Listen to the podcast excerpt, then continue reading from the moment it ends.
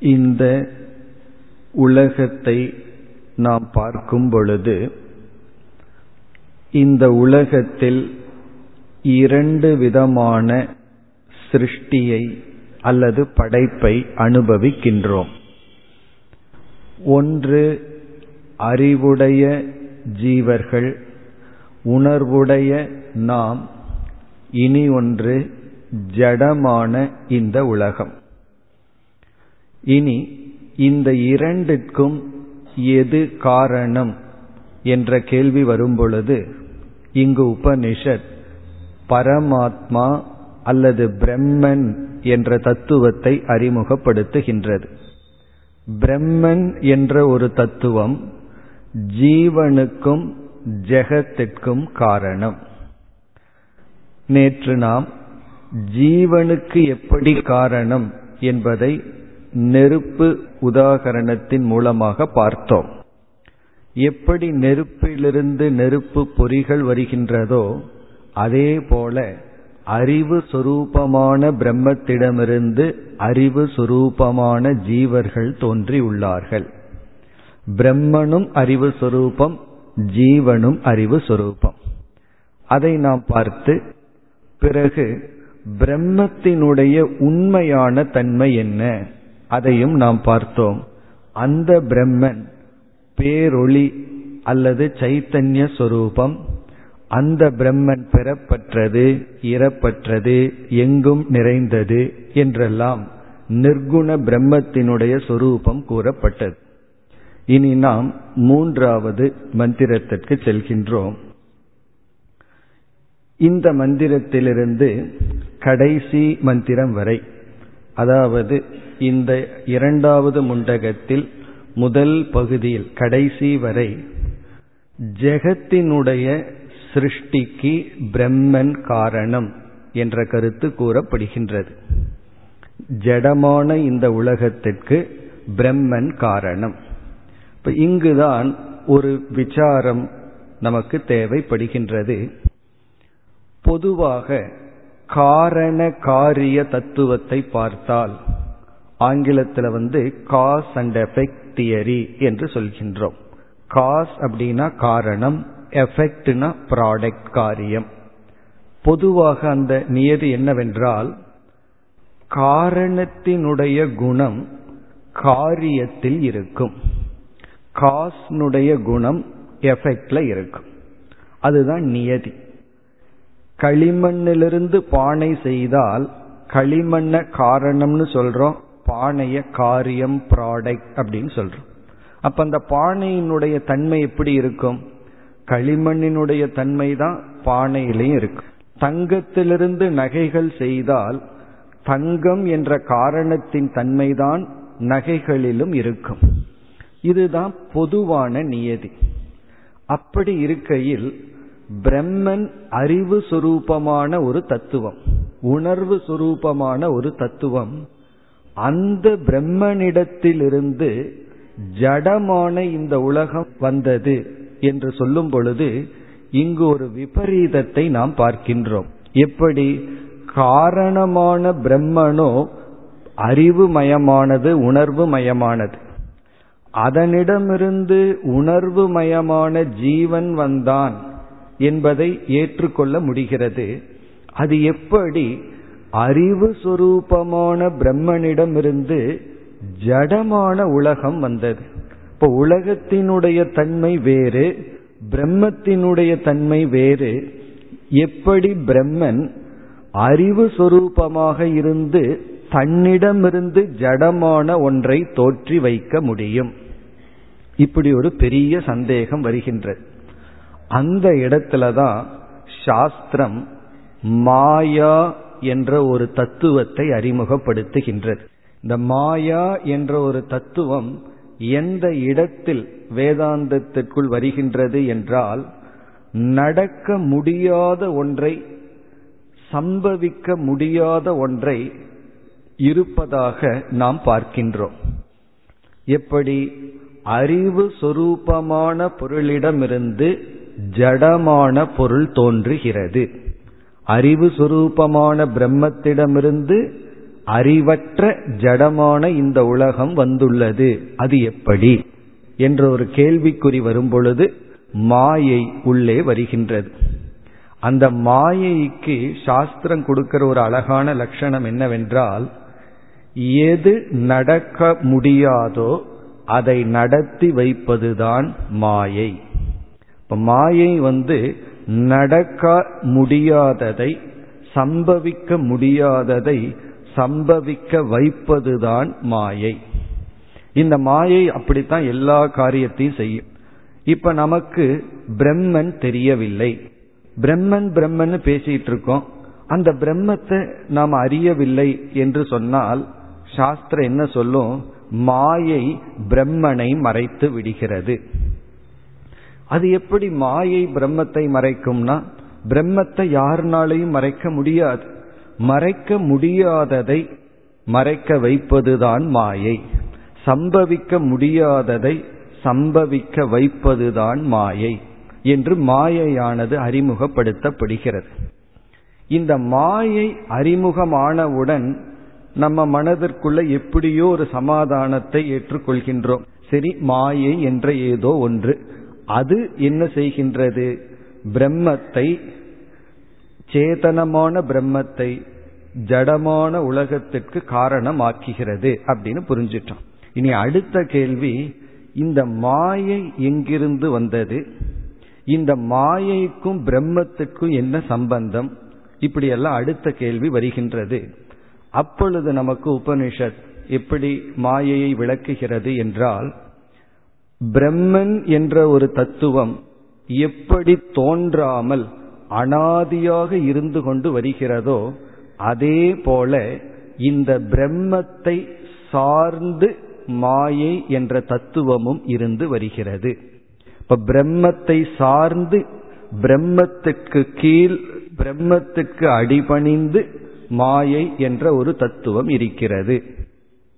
பிறகு என்ன ஆகிறது இந்த பிரம்மத்தை நாம் மாயையோடு சேர்த்தி பார்க்கும் பொழுது நமக்கு அந்த பிரம்மத்துக்கு புதிய ஒரு பெயர் கிடைக்கின்றது. அந்த பெயர் தான் ஈஸ்வரன் இறை தத்துவம் என்று கூறுகின்றோம். இப்ப பிரம்மன்கிற சொல்லுக்கும் ஈஸ்வரன்கிற சொல்லுக்கும் வேற்றுமை உள்ளது. பிரம்மன் என்றால் மாயா என்ற தத்துவத்தை சேர்க்காமல் வெறும் சத்திய தத்துவத்தை மட்டும் குறிக்கின்ற ஒரு சொல் ஒரு தத்துவம். அந்த பிரம்மனிடம் மாயை என்ற ஒரு புதிர் ஒரு புதிரான ஒரு தத்துவம் சேரும் பொழுது அந்த பிரம்மத்துக்கு ஈஸ்வரன் என்ற ஒரு பெயர் வருகிறது. இப்ப ஈஸ்வரன் என்பவர் யார் என்றால் மாயா என்ற ஒரு தத்துவத்தை தன்னுடன் சேர்த்தி கொண்டவர். தன்னுடன் மாயையை சேர்த்தி கொண்ட ஒரு தத்துவம்.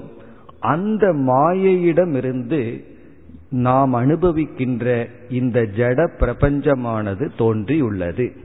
ஆகவே இதிலிருந்து நமக்கு என்ன தெரிகிறது என்றால் அறிவு சுரூபமான பிரம்மனிடமிருந்து அறிவு சுரூபமான ஜீவன் தான் தோன்றுகின்றான். அறிவு சுரூபமான பிரம்மனிடமிருந்து ஜடமான உலகம் நேராக வரவில்லை. அதற்கு இடையில மாயை வந்து நமக்கு உதவி செய்கின்றது. பிரம்மனிடம் பிரம்மத்தை சார்ந்து இருக்கின்ற மாயையிடமிருந்து இந்த உலகமானது தோன்றியுள்ளது. இனி நம்ம சிருஷ்டியினுடைய தத்துவத்தை பார்த்தால் எந்த ஒரு படைப்பும் மூன்று ஸ்டேஜில் நடக்கும். எனி கிரியேஷன் மூணு ஸ்டேஜ் இருக்கு ஒரு கிரியேஷனுக்கு இப்போ உதாரணமாக ஒருவர் அழகான வரைபடத்தை வரைகின்றார் என்றால் அந்த வரைபடத்தை வரைகின்ற அந்த சக்தி அந்த விருப்பம் அவருக்குள் காரண ரூபமாக இருக்க வேண்டும். அந்த பொட்டன்ஷியல் அப்படின்னு சொல்றோம் சீடு ஃபார்ம் ஒன்று அதுல விருப்பம் இனி ஒன்று அந்த சக்தி. இரண்டாவது அந்த விருப்பமும் சக்தியும் அவரை வரைபடம் வரையலாம் என்று தூண்டுகிறது. பிறகு வந்து அவர் ஒரு பேப்பர் வச்சுக்கிறார் பென்சில் எடுத்துக் கொள்கின்றார் மனதிற்குள் எதை வரையலாம் என்று முதலில் மனதிற்குள் வரைந்து விடுகின்றார்.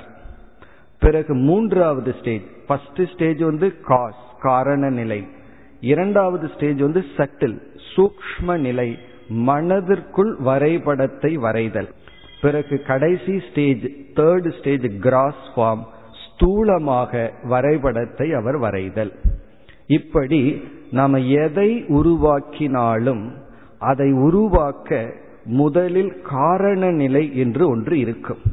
அந்த காரண நிலையில வந்து விருப்பமும் சக்தியும். விருப்பமும் இருக்கணும் சக்தியும் இருக்கணும். அதற்கான சக்தி பவர் பிளஸ் டிசையர் இந்த ரெண்டும் காரண நிலையில் இருக்கும். பிறகு வந்து ஃபர்ஸ்ட் மேனிஃபெஸ்டேஷன் முதல் வெளிப்பாடு வந்து சூக்ம நிலை. அதற்கு பிறகு ஸ்தூல நிலை. இப்படித்தான் சிருஷ்டியானது இருக்கின்றது. இந்த மாயையை நாம் என்ன சொல்கின்றோம்? இந்த உலகத்தினுடைய காரண நிலை. இந்த உலகம் இருக்கின்றதல்லவா? நாம பார்த்து அனுபவிக்கின்ற ஜடமான உலகம். இதனுடைய காரண நிலையத்தான் மாயை என்று சொல்கின்றோம். அப்ப அந்த மாயைக்குள்ள என்ன இருக்கு? என்றால் இந்த உலகத்தை இவ்விதம் வெளிப்படுத்துகின்ற சக்தி இருக்கின்றது. அதனாலதான் மாயைக்கு இனி ஒரு பெயர் சக்தி. சக்தி என்றால் பவர். பவர்னா என்ன? இந்த மாதிரி உலகம் வெளிப்படும் சக்தி அதற்குள் வெளித்தோற்றத்துக்கு வராமல் இருக்கின்றது. பிறகு வந்து அந்த சக்தி மட்டும் இருந்தால் போதாது. நமக்குள்ள எவ்வளவோ சக்தி இருக்கு. எதை வெளிப்படுத்துகின்றோம்? எவ்வளவோ செய்ய நம்மால முடியும். ஆனால் எதை செய்கின்றோம்? நாம நினைச்சா தியானம் பண்ணலாம் நம்ம நினைச்சா என்ன தவம் வேண்டுமானாலும் பண்ணலாம் படிக்கலாம் நடக்கலாம் ஓடலாம். எத்தனையோ சக்தி இருந்தாலும் எந்த சக்தியை வெளிப்படுத்துகின்றோம்? சக்தி வெளிப்பட தூண்டுதலாக இருப்பது இச்சா ஆசை டிசையர் அப்படி மாயைக்குள்ள இந்த உலகம் இப்படி வர சக்தி இருக்கின்றது. அந்த சக்தியுடன் இச்சையும் மறைந்து இருக்கின்றது. இனி அடுத்த கேள்வி இச்சை என்பது ஒரு அறிவுடைய ஒன்றுக்குள்ளதான நடக்கும். ஜடமான ஒன்று எப்படி ஆசைப்படும் என்றால் இந்த மாயை ஜடமாக இருந்த போதிலும் பிரம்மத்தோடு சேரும் பொழுது பிரம்மத்தினுடைய அறிவையும் மாயையானது வாங்கிக் கொள்கின்றது. எப்படி நம்ம நேற்று பார்த்தோம் ஜீவன் என்பவன் மனதில் பிரம்மத்தினுடைய உணர்வை வாங்கி கொண்டவன். நம்ம மைண்ட் இருக்கு. அதுவும் இனர்ட் ஜடம்தான் ஆனா பிரம்மத்திடம் இருக்கின்ற சேதன தத்துவத்தை வாங்கியவுடன் உயிருடையவனாகின்றான். அதே போல பிரம்மத்தை சார்ந்து மாயை வரும்பொழுது மாயையும் ஒளிர்கின்றது உணர்வு சுரூபத்தை அடைந்து விடுகிறது. அது இச்சையை அடைந்து விடுகின்றது. அப்பொழுது என்ன ஆகின்றதுன்னா இந்த உலகமானது வெளிப்படுகின்றது. இப்படி இந்த பிரம்மத்தை ரெண்டு விதத்துல பார்க்கலாம். மாயையை நீக்கி தூய்மையாக பிரம்மத்தை மட்டும் பார்க்கலாம். மாயையுடன் சேர்ந்து பார்க்கலாம். மாயையுடன் சேர்ந்து பார்க்கும் பொழுது அந்த பிரம்மத்தை தான் உலகத்துக்கு காரணமானவர் அப்படின்னு சொல்ற. பிரம்மத்திற்கு எந்த லட்சணமும் கொடுக்க முடியாது. ஆனால் இந்த உலகத்துக்கே காரணமானவர் என்று எப்பொழுது சொல்லலாம் என்றால் மாயையை அந்த பிரம்மத்துடன் சேர்த்து விட வேண்டும். அப்படி maya plus Brahman is equal to Eswaran சிருஷ்டி கர்த்தா. இந்த சிருஷ்டிக்கு காரணமானவர். இனி இந்த மாயையிடமிருந்து சிருஷ்டியானது வெளிப்படுகின்றது. இப்ப இந்த இடத்துல சிருஷ்டி நான்கு ஸ்டேஜில் சொல்லப்படுகின்றது. பொதுவா நம்ம வந்து சிருஷ்டி மூணுன்னு பார்த்தோம். காரணமான நிலை சூக்மமான நிலை ஸ்தூலமான நிலை. அது ஒரு கோணம். ஆனா இந்த இடத்தில் உபனிஷத்தில் சிருஷ்டி நான்காக கூறப்படுகின்றது. அதுல முதல் தோற்றம் முதல் படைப்பு என்னவென்றால் சூக்மமான பிரபஞ்ச சிருஷ்டி. சட்டில் வேர்ல்டு சூக்மமான பிரபஞ்சம். இப்ப பிரபஞ்சம் அப்படின்னு நம்ம சொல்றதுக்கு காரணம் இந்த உலகத்துல நாம் ஐந்து பூதங்களை அனுபவிக்கின்றோம். ஆகாசம்ங்கிற வெட்ட வெளி பிறகு வந்து வாயு காற்று மூன்றாவது வந்து நெருப்புங்கிற தத்துவம் நான்காவது நீர் ஐந்தாவது நிலம் இந்த ஜடமான ஸ்தூல பொருள். இந்த பஞ்ச பூதங்களை நம்ம இப்ப அனுபவிக்கிறோம். இந்த பஞ்ச பூதங்களே சூக்மமான நிலையில் இருக்கிறது தான் முதல் ஸ்டேஜ் அதைத்தான் சூக்ம பிரபஞ்சம்னு சொல்றோம். அதை நம்ம புரிஞ்சுக்கணும்னா நம்ம மனசையே உதாரணமா எடுத்து கொள்ளலாம். நம்ம மனது சட்டிலா சூக்மமா இருக்கு. ஆனா இருக்குங்கிறதுல யாருக்கும் சந்தேகம் இல்லை. இனியொருவருடைய மனதை நம்ம கண்ணுல பார்க்க முடியாட்டியும் அவருக்கு மனம் இருக்குன்னு நமக்கு தெரியும். நமக்கு மனம் இருக்கு அது சூக்மமா இருக்கு அதுவும் நமக்கு தெரிகிறது. அப்ப முதல் சிருஷ்டி வந்து சூக்மமான பஞ்சபூத சிருஷ்டி. இந்த ஆகாசத்துக்கும் சூக்மமான நாம் அனுபவிக்கின்ற காற்றுக்கும் சூக்மமான என்று ஐந்து சூக்ம பூத சிருஷ்டி ஃபர்ஸ்ட் ஸ்டேஜ் இரண்டாவது ஸ்டேஜ் வந்து சூக்மமான பூதங்களிலிருந்து நம்முடைய சூக்மமான ஷரீரங்கள் தோன்றுகின்றன. இப்ப ரெண்டாவது ஸ்டேஜ் வந்து சட்டில் பூதத்திலிருந்து சட்டில் பாடி நம்முடைய மனம் போன்ற தத்துவங்கள் தோன்றுகின்றன. இது இங்கு சொல்லப்படுகின்ற இரண்டாவது படைப்பு. இப்ப முதல் படைப்பு வந்து இந்த பஞ்ச பூதங்களினுடைய சூக்மமான நிலை. இரண்டாவது படைப்பு சூக்மமான பூதங்களிடமிருந்து சூக்மமான சரீரங்கள் தோன்றுகின்றன. இனி மூன்றாவது நிலை சூக்மமான ஐந்து பூதங்கள் நாம் பார்த்து அனுபவிக்கின்ற ஸ்தூல பூதங்களாக மாறுதல். அப்ப தேர்டு சிருஷ்டி வந்து ஸ்தூல பூத சிருஷ்டி. ஸ்தூலமான ஸ்தூலம்னா நாம் அனுபவிக்கின்ற இந்த பஞ்ச பூதங்கள் தோன்றுகின்றன. இனி நான்காவது சிருஷ்டி இந்த பஞ்ச பூதங்கள் ஸ்தூல உடல்களாக மாறுதல். நம்மளுடைய உடல்களாக மாறுதல் ஸ்தூல சரீர சிருஷ்டி. ஸ்தூல சரீர சிருஷ்டினா இந்த உடல்களாக மாறுதல். இப்படி சிருஷ்டியானது நான்கு படிகளாக இங்கு கூறப்பட்டுள்ளது. அந்த பிரம்மனிடமிருந்து எப்படிப்பட்ட பிரம்மன்? மாயையை தன்னிடம் வைத்துள்ள பிரம்மனிடமிருந்து தனக்கு சார்ந்து அந்த மாயையை வைத்துள்ளார். தனக்கு மேல் அந்த மாயை கிடையாது. தன்னை சார்ந்து வைத்துள்ள மாயையின் துணை கொண்டு அந்த மாயை ஜடம். இப்ப ஜடமான மாயையிலிருந்து தான் ஜடமான உலகம் வந்துள்ளது.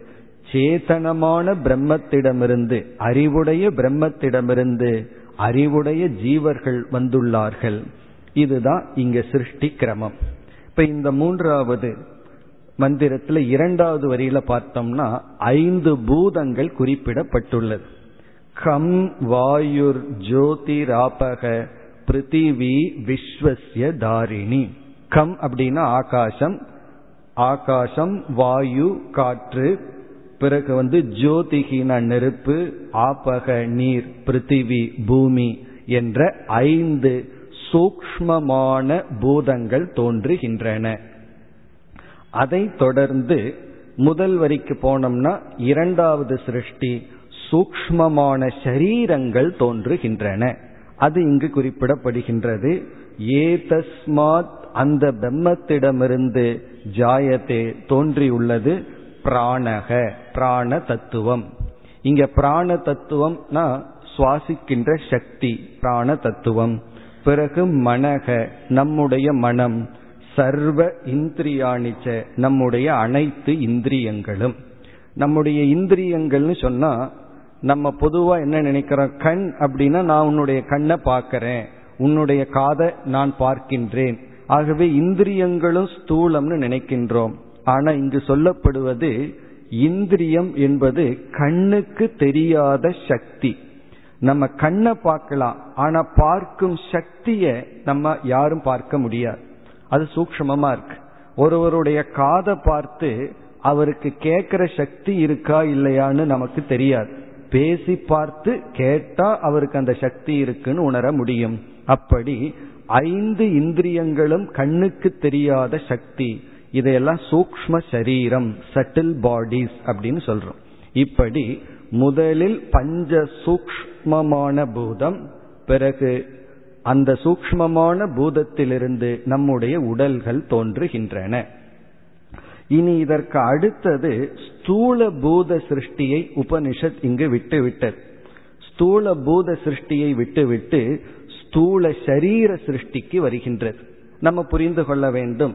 ஸ்தூல பூதங்கள் நம்ம பார்த்து அனுபவிக்கின்ற இந்த பூதங்கள் தோன்றிவிட்டன. அதிலிருந்து நம்முடைய உடல்கள் தோன்றுகின்றன. இதைத்தான் சொல்ல இருக்கின்றது உபனிஷத். இனி நம்ம அடுத்த நான்காவது மந்திரத்திற்கு சென்றால் இங்கு என்ன சொல்லப்படுகிறது? இந்த ஸ்தூல உடல் அப்படின்னு சொல்லும் பொழுது இந்த ஸ்தூல உடல்னா நமக்கு தெரியும் நம்முடைய இந்த பிசிக்கல் பாடி இப்ப நான் அப்படின்னு எடுத்துட்டோம் அப்படின்னா ஒரு இண்டிவிஜுவல் தனிப்பட்ட ஜீவன் எடுத்துட்டோம் அப்படின்னா நமக்கு இதுதான் உடல் அப்படின்னு நமக்கு தெளிவா தெரியுது. என்னுடைய உடல் என்ன? இதுதான் உடல். இந்த உடலுக்குள்ள மனசு இருக்கு. அதுவும் நமக்கு நன்கு விளங்குகிறது. இனி இப்படியே நம்ம டோட்டலுக்கு போவோம் சமஷ்டிக்கு போவோம். இப்ப ஈஸ்வரனுடைய ஸ்தூல சரீரம் என்ன? ஈஸ்வரனுடைய மனம் எது? ஈஸ்வரனுடைய காரண சரீரம் என்ன? அப்படின்னு ஒரு கேள்வி கேட்கிறோம். இப்ப நமக்கு ஜீவர்களுக்கு உடல் என்னன்னா நமக்கு தெரியும். இவ்வளவு கிலோ இவ்வளவு ஹைட்டு இவ்வளவு வெயிட் இருக்கிறதா ஜீவனுடைய உடல். இனி கடவுளினுடைய உடல் எது? அப்படின்னு ஒரு கேள்வி வரும். கடவுளுக்கு ஸ்தூல சரீரம் என்ன? அப்படின்னு ஒரு கேள்வியை நாம் கேட்டால் உபனிஷத் இந்த நான்காவது மந்திரத்தில் பதில் சொல்கின்றது. கடவுளினுடைய உடல் எது? அப்படின்னு கேட்டா இந்த அனைத்து உடல்களும் ஈஸ்வரனுடைய உடல். நம்முடைய அனைத்து உடல்களுமே இந்த உலகமே பகவானுடைய உடல். அப்படின்னு என்ன அர்த்தம்? நாம இந்த உலகத்துல எந்தெந்த ஸ்தூலமான பொருள்களை பார்க்கிறோமோ அந்த ஸ்தூலமான பொருள்கள் அனைத்துமே இறைவனுடைய உடல் ஸ்தூல உடல். பிறகு பகவானுடைய மனம் எதுனா? அனைத்து சூக்ம பிரபஞ்சமும் பகவானுடைய மனம் இறைவனுடைய மனம் இவ்விதத்தில் இங்கு சொல்லப்பட்டுள்ளது. இந்த கருத்தை பகவான் கீதையில் இரண்டு அத்தியாயங்களை இந்த கருத்துக்காகவே செலவிட்டு இருக்கின்றார். பத்தாவது பதினோராவது அத்தியாயத்துல பகவான் என்ன கருத்தை வெளிப்படுத்துகிறார்னா இந்த உபனிஷத்துல சொன்ன ரெண்டு மந்திரத்தை தான் அங்க ரெண்டு அத்தியாயத்துக்காக பகவான் செலவிடுகிறார். என்ன கருத்து? இந்த உலகமே இறைவனுடைய உடல். இந்த உலகத்தில் இருக்கிற அனைத்து பொருள்களும் பகவானுடைய ஸ்தூல வெளிப்பாடு. இதை நம்ம உணர்ந்துட்டோம் அப்படின்னா முன்ன வந்து ஈஸ்வரனை நம்ம பார்க்கலைன்னு சொல்லிட்டு இருப்போம். கடவுள் கண்ணுக்கு தெரியல அப்படின்னு சொல்லுவோம். இதை உணரும் பொழுது கடவுளை தவிர வேற எதுவுமே கண்ணுக்கு தெரியாது. காரணம் என்ன? பார்க்கிறதெல்லாம் பகவானுடைய ஸ்தூல உடல். பகவானுடைய வெளிப்பாடு. இதத்தான் விபூதி பெருமை என்று சொல்வது. இதை வந்து உபனிஷத் வந்து சொல்ற விதம் எப்படி இருக்கின்றது என்றால் இறைவனுடைய தலை எது? ஒரு கற்பனை. இறைவனுடைய தலை எது? இப்ப மந்திரத்துல பார்த்தா அக்னிஹி மூர்தா. அக்னி என்று இங்கு கூறினால் சொர்க்கலோகம். சொர்க்கலோகம்தான் இறைவனுடைய தலையாம். இது ஒரு கற்பனை தான் எல்லாமே பகவானுடைய ஸ்தூல வெளிப்பாடுங்கிறத சொர்க்கலோகம் பகவானுடைய தலை. சக்ஷுசி சந்திர சூரிய சரி பகவானுடைய கண் எது? பகவான் வந்து எதை கண்ணாக வைத்து இந்த உலகத்தை பார்க்கின்றார்? சந்திரனும் சூரியனும் பகவானுடைய கண்கள். சந்திர சூரிய சந்திரனும் சூரியனும் பகவானுடைய கண்கள். சரி பகவானுடைய காது எது? பகவான் எதை காதாக கொண்டு கேட்டுக்கொண்டிருக்கின்றார்? திசக ஸ்ரோத்ரம். அதாவது ஸ்ரோத்ரே திசைகள் ஆகாசந்தான் பகவானுடைய காதா. அப்படின்னு என்ன அர்த்தம்? நம்ம வந்து என்ன பேசினாலும் பகவானுக்கு கேட்டுரும். பகவானுடைய காது எது? இந்த ஸ்பேஸ் வெட்ட வெளிதான் பகவானுடைய காதாம். பிறகு வந்து வாக் சரி பகவான் பேசுகின்றாரா? பகவானுடைய பேச்சு என்ன? வாக் விவருதாக வேதாகா. வேதங்கள் பகவானுடைய பேச்சு. இப்ப வேத மந்திரங்கள் தான் பகவானுடைய சொற்கள். இப்ப இறைவனுடைய சொல் பேச்சு என்னன்னா வேதங்கள். அல்லது எந்த சப்தத்தை கேட்டாலும் அது பகவானுடைய சப்தம். பிறகு வந்து நம்ம எப்படி பிரீத்திங் பண்றோம்? மூச்சை இழுக்கிறோம் மூச்சை விடுறோம். அதே போல பகவானுடைய பிரீத்திங் பகவானுடைய மூச்சு என்ன? வாயுகு பிராணக.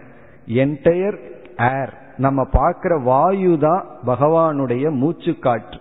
ஏன்னா உபனிஷத் வந்து நம்முடைய உடலை உதாரணமா வைத்துக்கொண்டு புரிய வைக்கிறதுக்காக இந்த ஒரு கற்பனை செய்கின்றது. பகவான் மூச்சு விடுறாருன்னா என்ன அர்த்தம்னா இந்த காற்று தான் பகவானுடைய மூச்சாம். பிறகு வந்து பகவானுடைய ஹிருதயம் ஹார்ட் என்ன? ஹிருதயம் விஸ்வம். இந்த உலகத்தில் இருக்கிற அனைத்து பொருள்களுமே பகவானுடைய ஹிருதயம். பிறகு பகவானுடைய பாதம் என்ன? பத்யாம் பிருத்திவி. இந்த பூமி தான் பகவானுடைய பாதம். இதெல்லாம் வெறும் கற்பனை தான். இதனுடைய பொருள் என்ன அப்படின்னு சொன்னா இறைவனே அனைத்துமாக இருக்கின்றார். ஜெகத் திருஷ்டி இஸ் ஈக்குவல் டு ஈஸ்வர திருஷ்டி. இந்த ஜெகத்தை நான் பார்ப்பது என்பது நான் ஈஸ்வரனை பார்க்கின்றேன். காரணம் என்னவென்றால் அந்த ஒரே ஒரு பிரம்ம தத்துவம் விளக்க முடியாத மாயை என்ற ஒன்றை தனக்குள் வைத்துக்கொண்டு அந்த மாயையின் மூலமாக இந்த உலகத்தில் இவ்விதம் வெளிப்பட்டிருக்கின்றது. எவ்விதம் வெளிப்பட்டுள்ளதுன்னா நாம எதை அனுபவிக்கிறோமோ அவ்விதம் வெளிப்பட்டுள்ளது. அதனாலதான் சிவமயம் விஷ்ணுமயம் எல்லாம் நம்ம சொல்றோம். எல்லா இடத்திலும் பகவான் நிறைந்திருக்கின்றார். அதனாலதான் வந்து சில பேர் வந்து நம்ம சிலைய வச்சிருக்கோம் கல்லை வச்சு வழிபடுகின்றோம். கடவுள் வந்து கல் அல்ல அப்படின்னு சொல்வார்கள். ஒரு கோணத்துல வந்து நம்ம ஒரு சிலையை வழிபடும் பொழுது ஒரு உருவத்தை வழிபடும் பொழுது நமக்கு தெரிந்தே தான் வழிபடுகின்றோம். தெரியாமல் அறியாமையினால வழிபடவில்லை. இது இறை தத்துவத்தை குறிக்கின்றது என்று வழிபடுகின்றோம். அதாவது நம்ம நாட்டினுடைய கொடி இருக்கு. அது வந்து வெறும் துணி தான் கலர் அடிச்சிருக்கு. இருந்தாலும் அதை சல்யூட் பண்றோம். அதனுடைய அர்த்தம் என்னன்னா அந்த கொடியானது பிளாக் ஆனது நம் நாட்டை குறிக்கின்றது அப்படிங்கிற உணர்வுடன் வணங்குகின்றோம். அதே போலதான் ஒரு சிலை இறைவனை குறிக்கின்றது என்று வணங்கலாம்.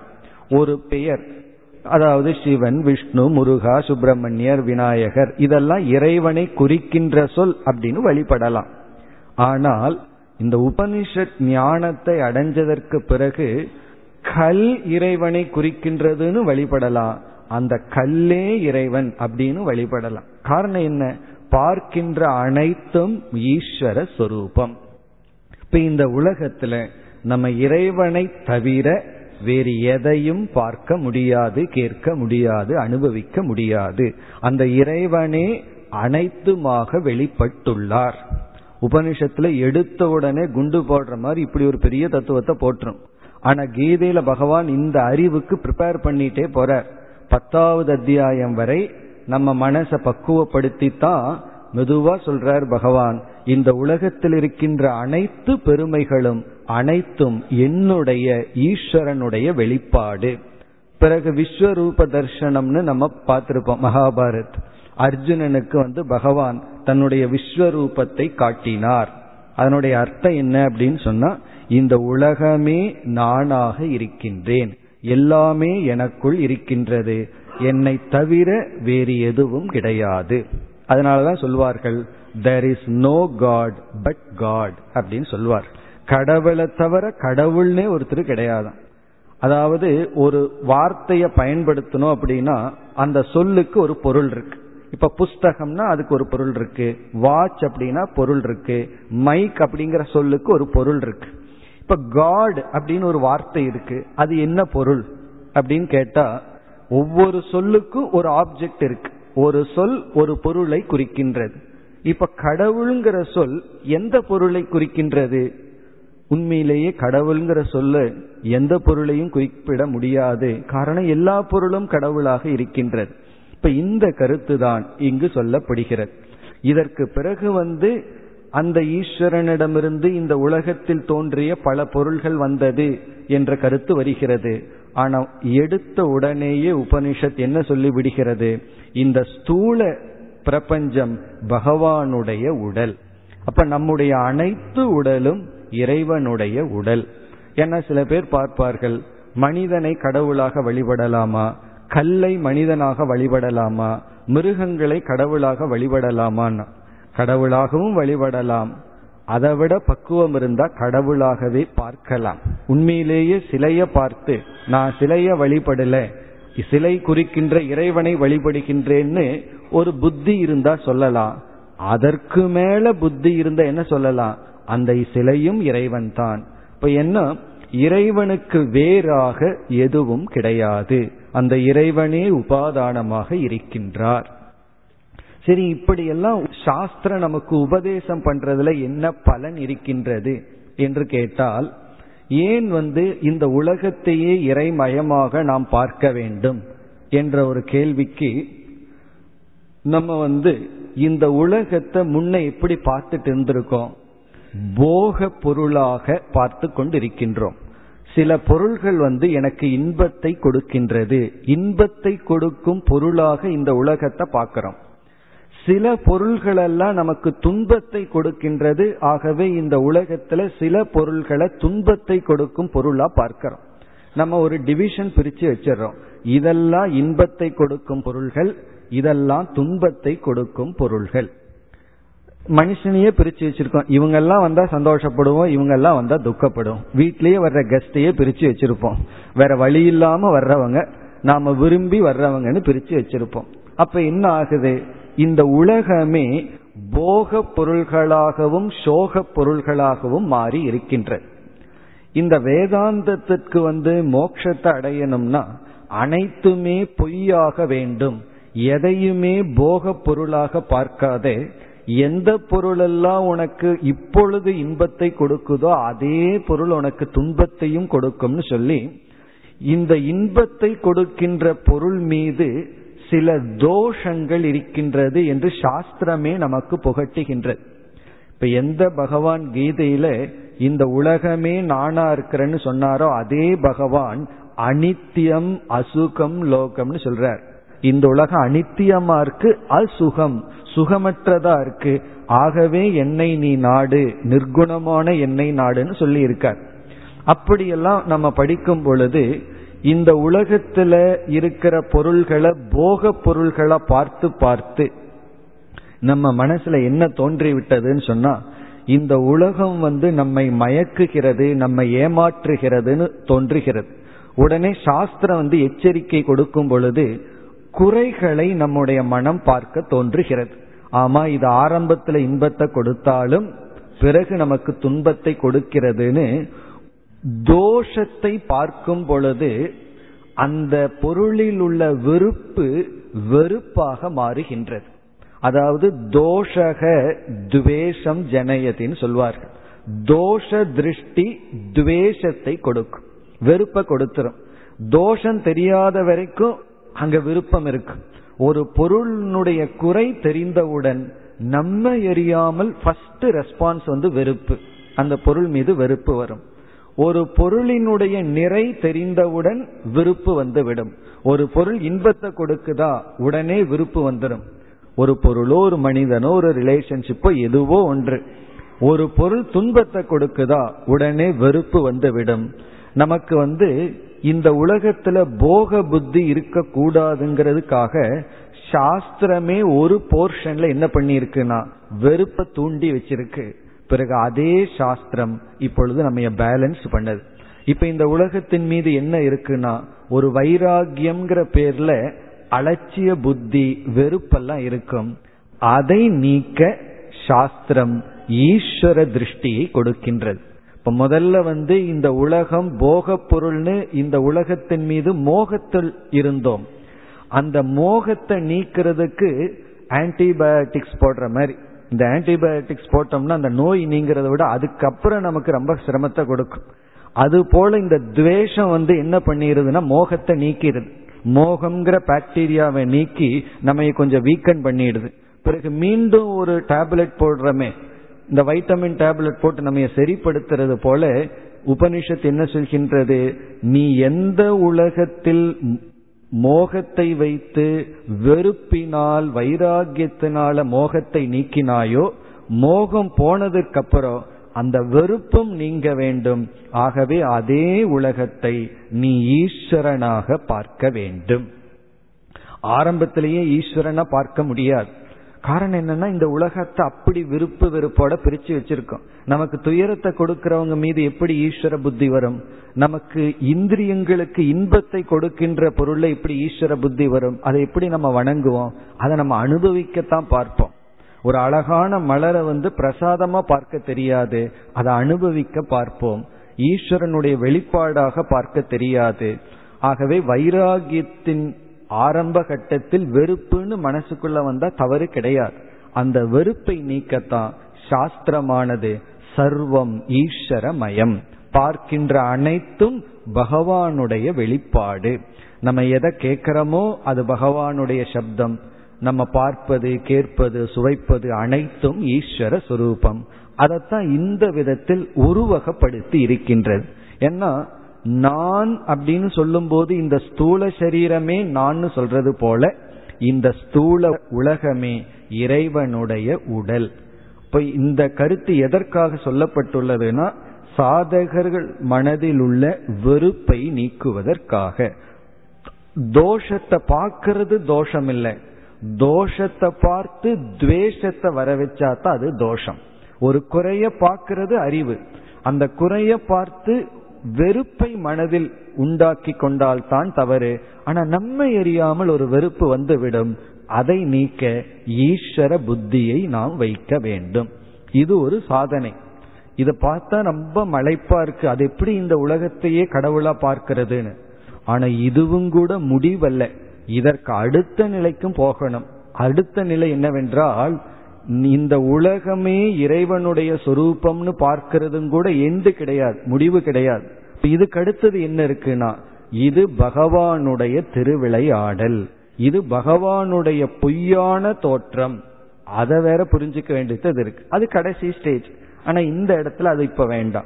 இப்ப இந்த இடத்துல என்ன சொல்லப்பட்டுள்ளது? இந்த உலகமே இறைவனுடைய சொரூபம். இனி இந்த மந்திர இந்த பகுதியில் இப்ப நாலாவது மந்திரத்தை பார்த்து முடித்துள்ளோம். ஒன்பதாவது மந்திரம் வரை மிக சுலபமான கருத்துக்கள் தான். எல்லாமே என்ன செய்கின்றது? இறைவனிடமிருந்து இந்த உலகத்தில் இருக்கின்ற சில தத்துவங்களை எடுத்துக்கொண்டு அவைகளெல்லாம் தோன்றின தோன்றின என்று வந்து கொண்டு இருக்கின்றது அதனால இந்த செக்ஷன் வந்து மிகவும் சுலபமான பகுதி தான். அடுத்த பகுதியில தான் நமக்கு நல்ல சாதனைகள் எல்லாம் வர இருக்கின்றது. இப்ப இந்த பகுதியை இனி நம்ம சற்று வேகமாக செல்லலாம். இப்ப அடுத்த மந்திரத்தில் என்ன சொல்லப்படுகிறது?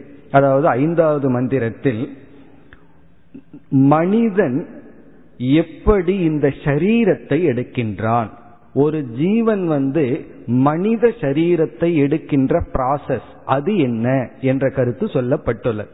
அதாவது எல்லாமே ஈஸ்வரன் தான் ஆனா ஒரு ஜீவன் எப்படி மனித உடலை எடுக்கின்றான்? இந்த ஞானத்திற்கு பேர் வந்து பஞ்சாக்னி வித்யா அப்படின்னு பேர். பஞ்ச அக்னி வித்யா. பஞ்சன ஐந்து. அக்னின இடம். வித்யான அறிவு. அதாவது ஒரு ஜீவன் வந்து இதனுடைய சாரத்தை மட்டும் இப்போ சுருக்கமா பார்ப்போம். ஒரு ஜீவன் வந்து இறந்தவுடன் அவனுக்கு மனித சரீரத்தை எடுக்க வேண்டிய கர்மவினை வெளிப்பட்டால் அவன் என்ன செய்கின்றானா புண்ணியம் இருந்தால் நேரம் அவன் சொர்க்க லோகத்துக்கு செல்கின்றான். இப்ப இறந்தவுடன் ஒரு நம்முடைய மனம் ஜீவன் சொன்னா நம்முடைய மனம்னு புரிஞ்சுக்குவோம். அந்த மனம் டிராவல் பண்றதுக்குன்னு ஒரு சரீரத்தை எடுக்கின்றது. வேறொரு லோகத்துக்கு போய் அனுபவிச்சுட்டு வர்றதுக்கு ஒரு சரீரத்தை எடுக்கின்றது. அது வந்து ஜீவனுடைய முதல் அக்னி முதல் நிலை. அந்த சரீரத்துக்கு சாஸ்திரத்துல ஜல சரீரம் என்று சொல்லப்படுகிறது. ஜலசரீரம்னா கார் மாதிரி வச்சுக்குவோமே நம்ம ஒரு இடத்துல இருந்து இனி ஒரு இடத்துக்கு போறோம்னா அதற்கு ஒரு எக்யூப்மெண்ட் தேவைப்படுது. அதே போல ஜீவன் இந்த ஸ்தூல சரீரத்தை விட்டவுடன் இந்த இடத்திலிருந்து வேறு லோகத்துக்கு செல்ல சொர்க்க லோகத்திற்கோ எங்காவது செல்ல ஒரு பாடி தேவைப்படுகிறது. அந்த பாடிக்கு பேரு ஜல சரீரம் இது ஜீவனுடைய ஃபர்ஸ்ட் பிளேஸ் இரண்டாவது வந்து அந்த ஜீவன் இந்த பூமியில் தோன்றுகின்றான். குறிப்பா மனித உடலை எடுக்கின்றான்கிற நிலை ஏற்படும் பொழுது அவன் என்ன செய்கின்றானா மேகங்களுடன் கலந்து விடுகின்றான். அதற்கு பேரு வந்து சோம சரீரம் அப்படின்னு சொல்லப்படுகிறது. அதாவது மேகங்களுடன் அந்த ஜீவன் கலந்து விடுகின்றான். ஜல சரீரம் மழை நீருடன் கலந்து விடுகிறது. அப்ப அந்த சட்டில் பாடி மழையில கலந்து விடுகின்றதாம். தேர்ட் ஜீவனுக்கு கிடைக்கிற மூணாவது சரீரம். ஜீவன குறிப்பா மனித உடலை எடுக்கின்ற ஜீவனுக்கு மூணாவது சரீரம். அந்த மழை நீரிலிருந்து தாவரங்களுக்குள் சென்று விடுகின்றானாம். ஓஷதி சரீரம். அது மூணாவது இடம். இப்ப ஜீவன் வந்து இந்த பிசிக்கல் பாடியை எடுக்கிறதுக்கு அஞ்சு ஸ்டேஜுக்கு போகின்றான். அதுல முதல் வந்து ஜல சரீரம்னு எடுத்துக்கொள்கின்றான். இரண்டாவது மேகங்களுக்குள் எடுத்துக்கொள்கின்றான். மூன்றாவது தாவரம் பிறகு நான்காவது ஆண் சரீரத்திற்குள் செல்கின்றான். அந்த தாவரத்தை வந்து ஒரு ஆண் உட்கொள்ளும் பொழுது உணவு வழியாக அந்த ஜீவன் ஆண் சரீரத்துக்கு செல்கின்றான். ஐந்தாவது ஸ்திரீ சரீரம் பெண்ணினுடைய வயிற்றுக்குள் செல்கின்றான் கர்ப்பத்திற்குள் செல்கின்றான். இப்படி ஐந்து இடத்தில் மாறி இறுதியாக ஜீவன் இந்த உடலுக்குள் வருகின்றான் இப்ப இந்த கருத்தெல்லாம் எதற்கு சொல்லப்படுகிறதுன்னு சொன்னா ஒரு ஜீவன் பிறக்கின்றான் என்றால் ஒரு காரண காரியத்துடன் தான் பிறக்கின்றான். கர்ம வினைதான் அவனுக்கு ஏற்ற சூழ்நிலையை கொடுத்து அந்த பாப புண்ணியத்தை அனுபவிக்க வைக்கின்றது. இப்படி சொல்லி இந்த எல்லா மந்திரத்தினுடைய சாராம்சம் இவை அனைத்தும் அந்த ஒரு ஈஸ்வரனுடைய வெளிப்பாடு. அவரே இந்த ஐந்து ஸ்தானமாக மாறி இந்த உலகமாக இருக்கின்றார்.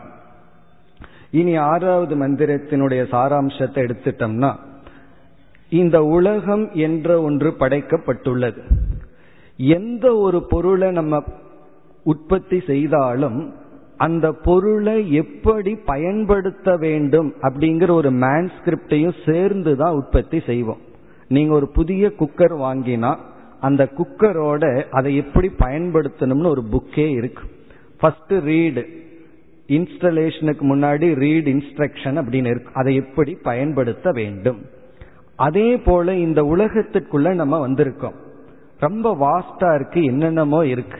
இந்த உலகத்தை நாம எப்படி பயன்படுத்தினா நமக்கு நன்மை? அந்த உலகத்தை எப்படி நாம் பயன்படுத்த வேண்டும்? அதை கொடுக்கிற நூல் தான் வேதம் என்று சொல்கின்றோம்.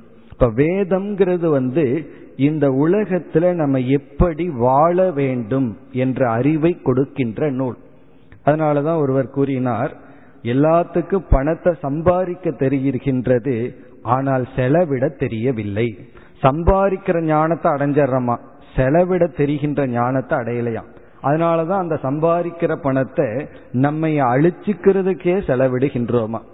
சம்பாதிக்கிறது எதற்குனா நம்ம ஆரோக்கியமா சந்தோஷமா வச்சுக்கிறதுக்கு தான் அப்படி we have learn to earn not to spend அப்படின்னு சொல்வார் அப்படி இந்த உலகத்துக்குள்ள பிறந்துட்டோம் எப்படியோ எப்படி வாழ வேண்டும் உலகம்ங்கிற ஒரு ப்ராடக்ட் அதை எப்படி நாம் பயன்படுத்த வேண்டும் அந்த அறிவை கொடுக்கிறது தான் வேதம். அதாவது கர்மம்னா என்ன ஞானம்னா என்ன வாழ்க்கையில லட்சியம் என்ன இந்த அறிவை நமக்கு கொடுக்கின்றது. அதனாலதான் வாழ்வியல் அப்படின்னு சொல்லலாம்.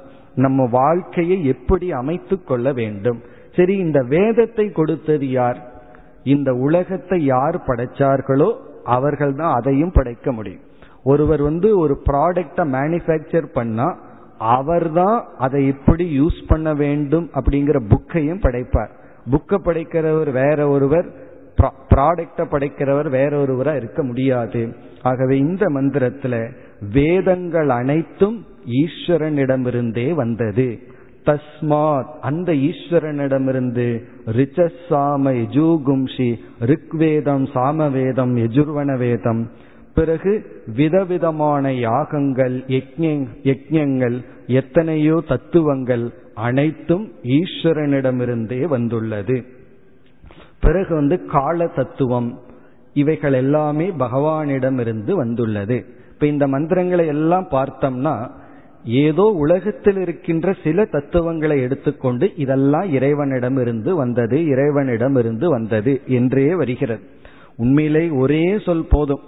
அனைத்தும் ஈஸ்வரனிடமிருந்து வந்தது.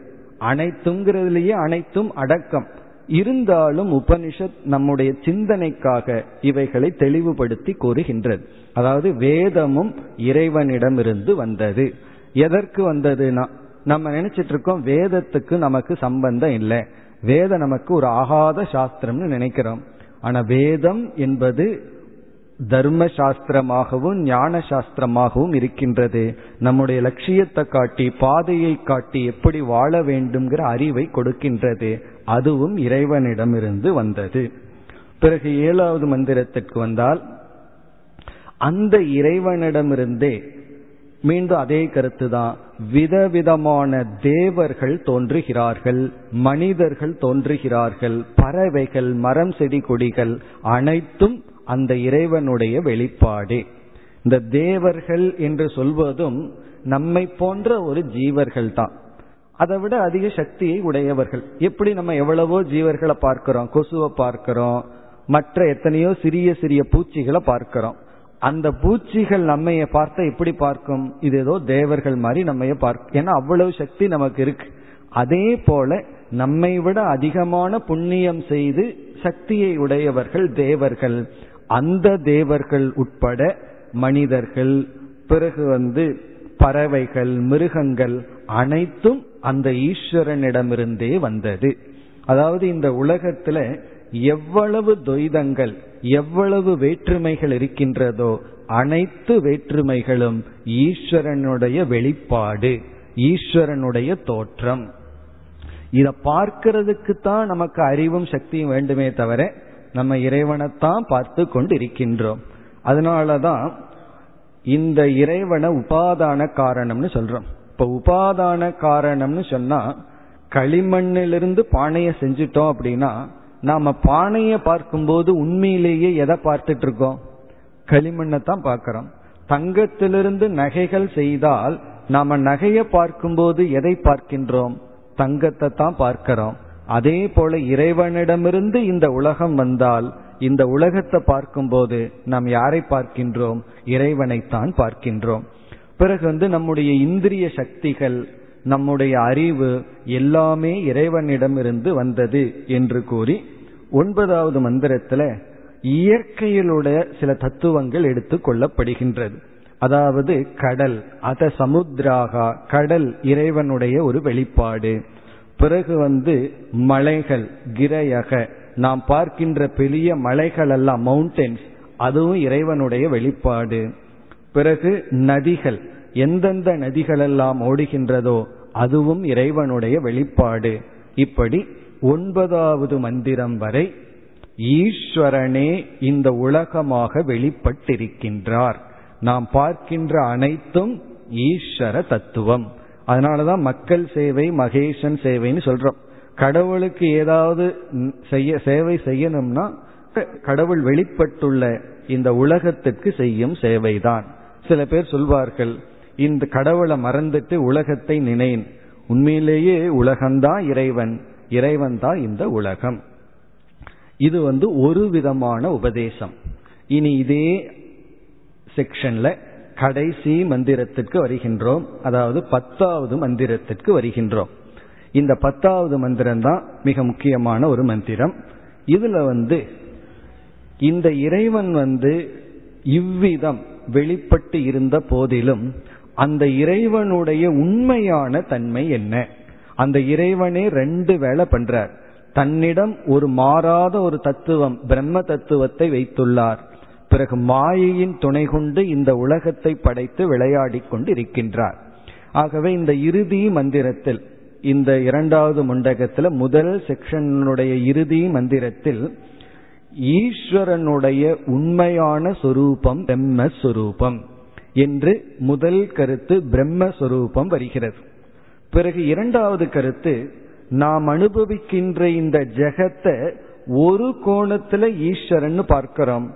இனியொரு கோணத்துல பார்த்தோம்னா இந்த ஜெகத் எப்படிப்பட்டது என்று மீண்டும் இந்த ஜெகத்தினுடைய வர்ணனை வருகின்றது.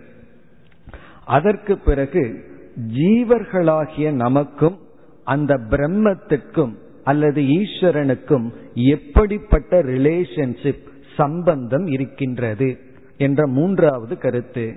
நான்காவது கருத்து இந்த பிரம்மத்தை அறிந்தால் என்ன பலன் கிடைக்கும்?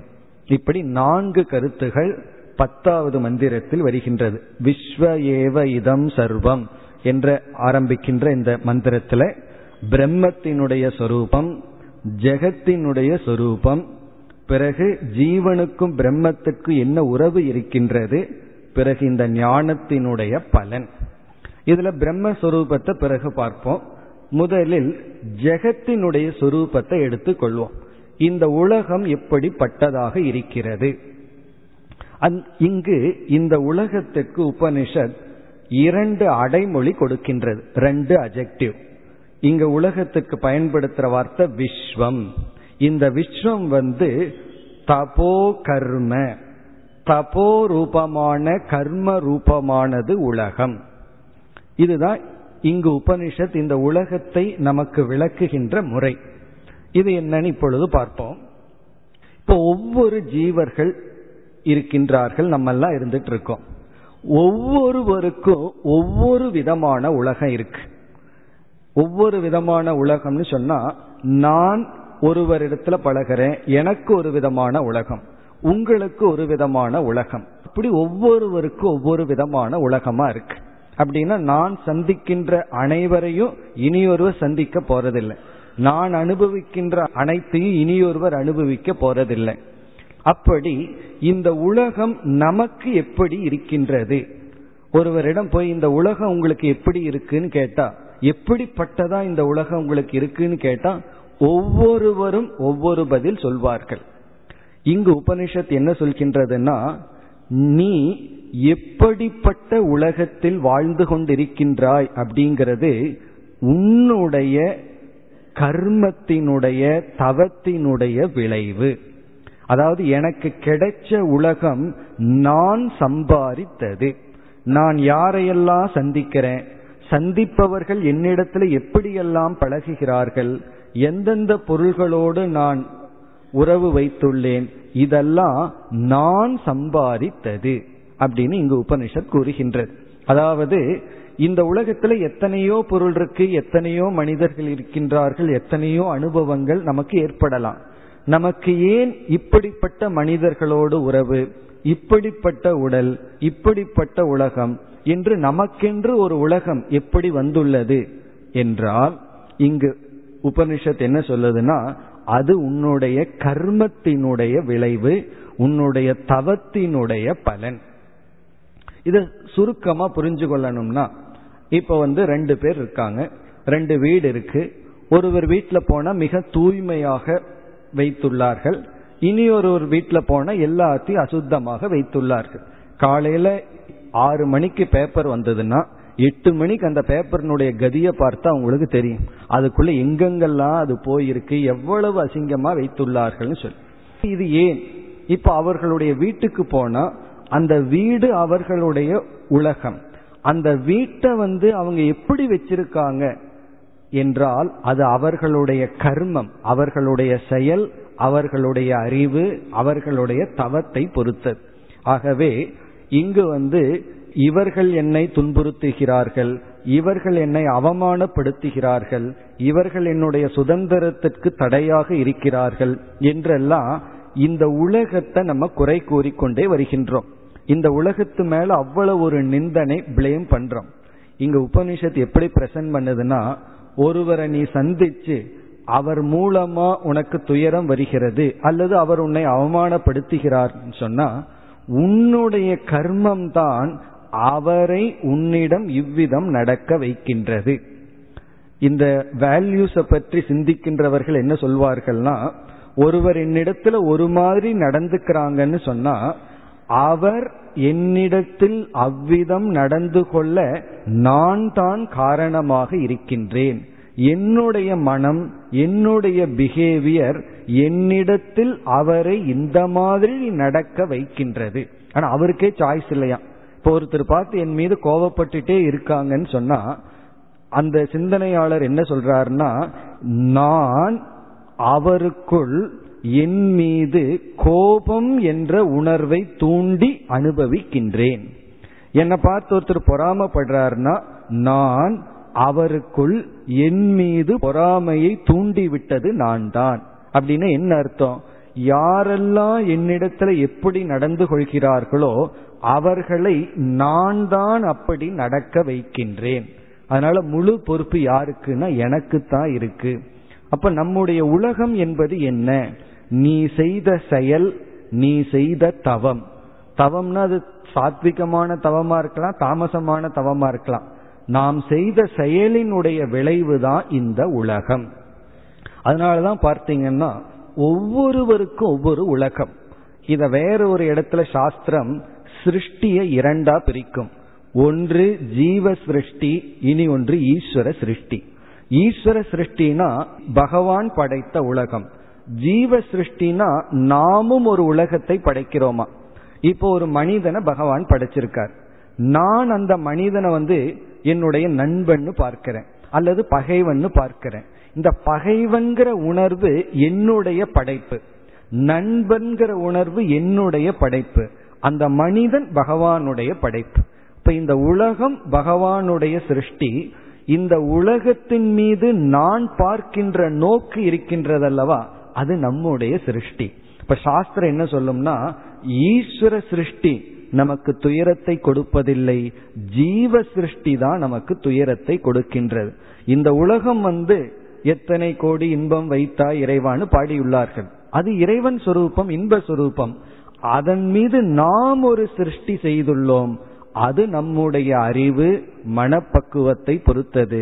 இப்ப அந்த சிருஷ்டியத்தான் நம்ம நீக்கணும். அப்படி நீக்கிவிட்டால் இந்த உலகத்தை நாம் துறக்கவும் வேண்டாம் உலகத்தை நாடி போகவும் வேண்டாம். ஏன்னா இந்த உலகம் முழுவதும் ஈஸ்வரன் தான் இருக்கின்றார் என்று இந்த உலகம் என்பது உன்னுடைய சிருஷ்டி உன்னுடைய கர்மம் உன்னுடைய தவத்தின் பலனாக இருக்கின்றது என்ற கருத்து ஜெகத்தை பற்றி இங்கு கூறப்பட்டுள்ளது.